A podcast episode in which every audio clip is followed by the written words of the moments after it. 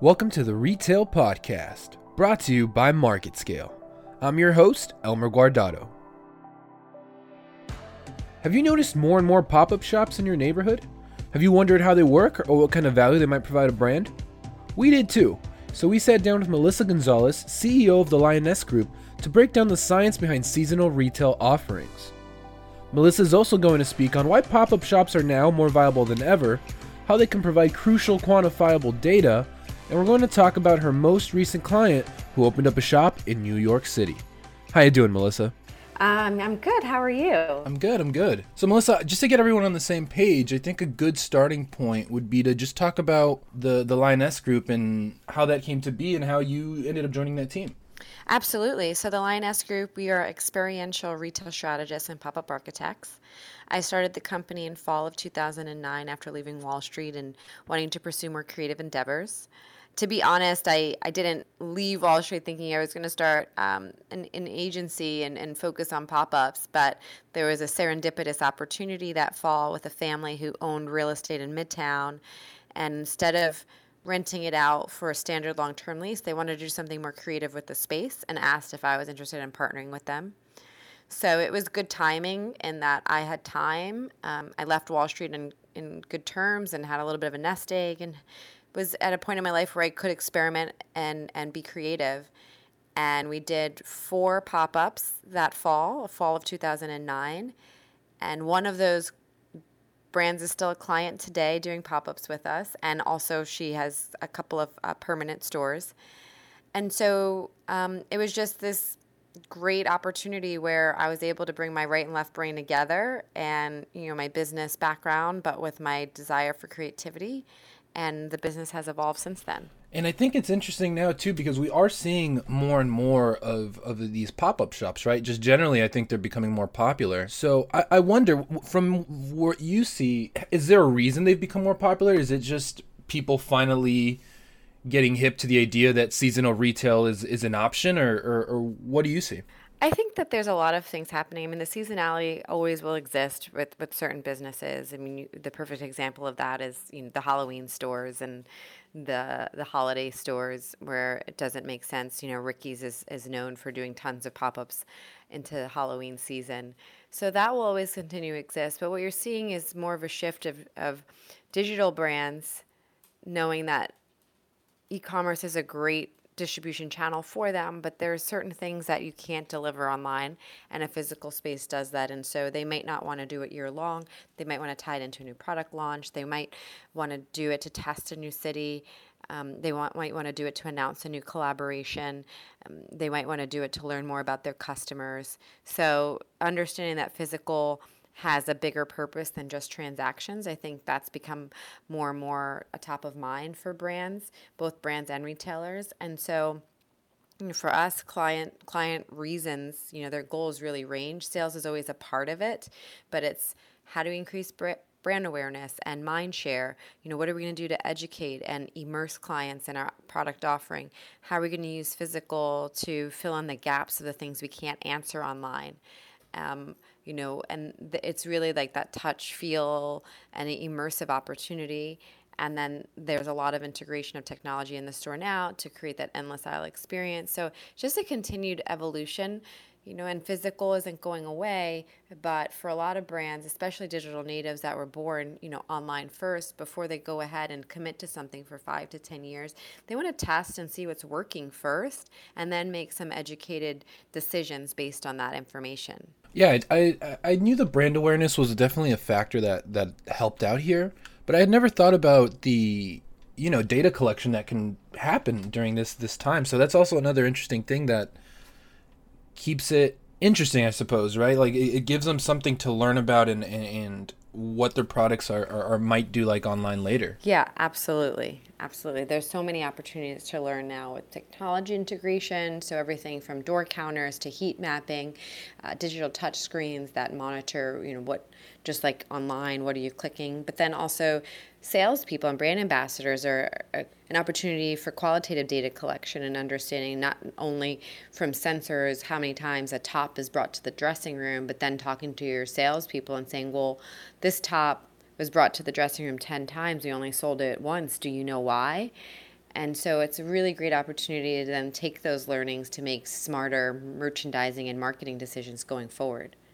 So what once you have a new client, what kind of conversations are you having with them in regards to their brand and, and, and the kind of story they want to tell with a pop-up shop? Like what, what kind of possibilities do you do you see people not realizing immediately and, and you having to kind of elaborate on? Yes, I think that sometimes it's still uh, a little bit eye opening of how much you can learn from opening a store. So always guiding that and and and also making making sure that it's not just you know the the customer flow. I think a lot of brands are still kind of mm, learning or making sure that they take into consideration that especially if you're a digital brand first look back at all the analytics you've been collecting and make sure that you're you, like you're using that information as part of your thought process as to what you're going into a physical. Like what does your average customer path look like online? You know um, is it usually two clicks to buy? Is it five? Where are they spending the most time? You know where do you think they're falling off in the funnel?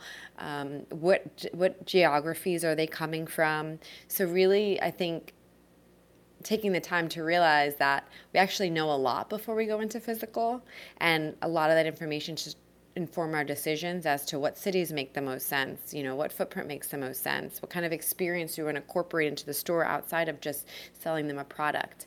And so that's something that we're always guiding. Um, and then you know, thinking through how are we going to use the store potentially not just to drive sales, but also maybe build more of a community. I mean, that's what's happening on socials, right? Uh, you build this online community on your Instagram. You can do that in store too. I think there's a lot of great examples, especially like in the athleisure market, where you see that happening, where you know um, Bandier or Lululemon, or here in Hoboken, there's um, there's a, a, a shoe a store that sells sneakers, but they have a running club, right? And the more you create this sense of community around your store, the more people de- develop an emotional connection to your brand. And I might not need sneakers or leggings or shoelaces every day, but I'm more likely to think of your brand when I do because I have a different sort of connection to you than just you sell products. Right, and that's so valuable today just because there are so there's so much competition amongst different kinds of products and different kinds of services. There's no sort like shortage of of what you need or, or what you want. So getting that er, that intimate personal connection, that community building and, and that user experience down is is key. And I think we're hearing that from almost everyone in the retail industry. So I think it's good that people are starting to get hip to it, but there definitely are still some that are I guess, hesitant to move forward. Mm-hmm.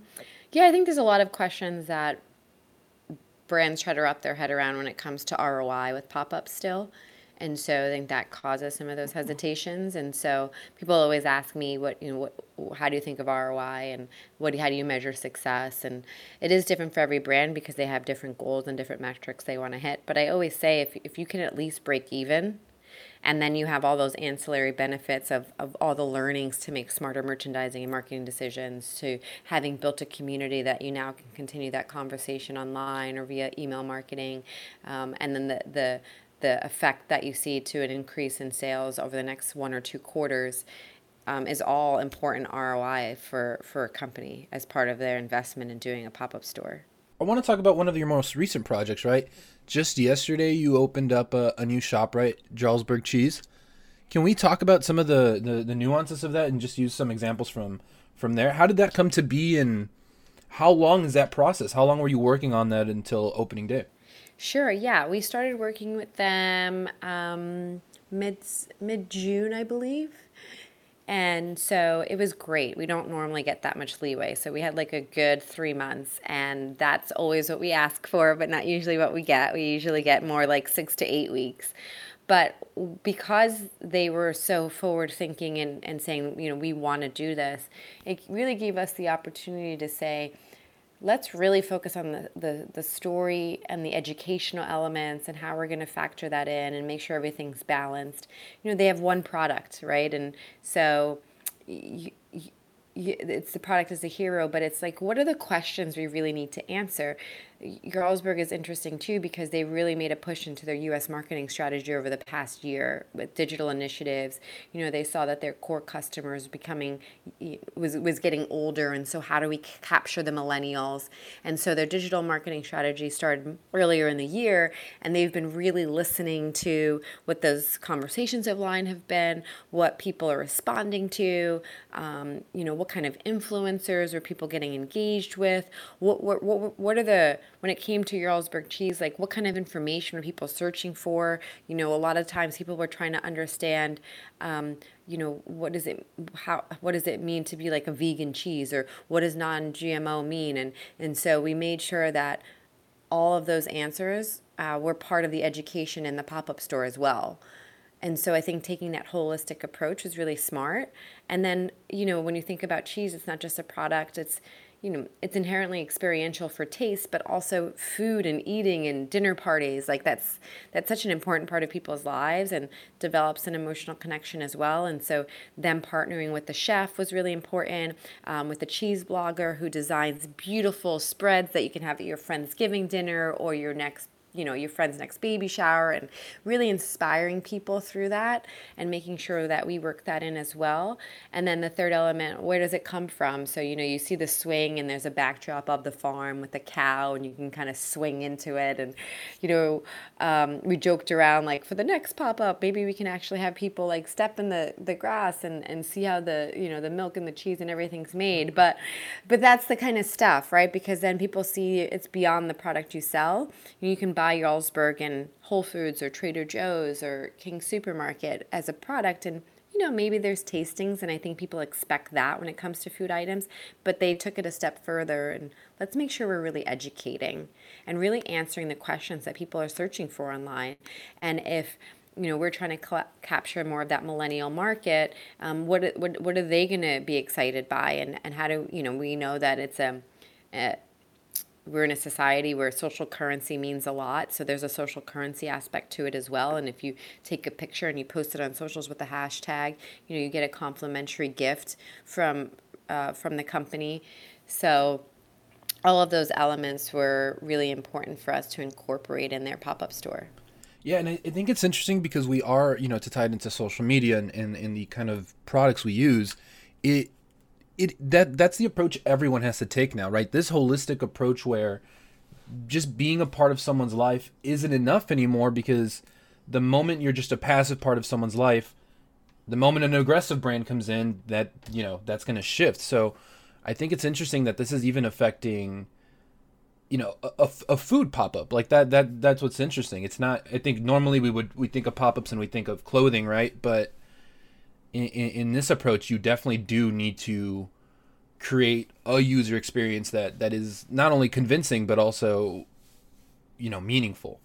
So so so how long is this pop up going to be up? So this one's going to be open till October seventh. Um, but you know, th- this is also their first foray into it.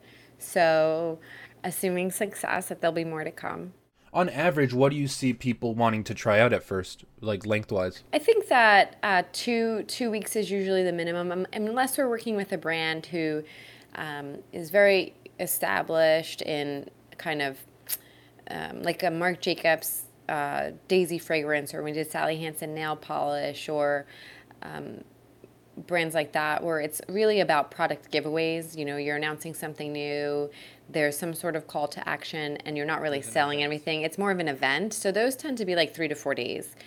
But when you're doing a pop up and you're testing, I mean, usually two weeks is the minimum. We usually guide if people can do at least a month.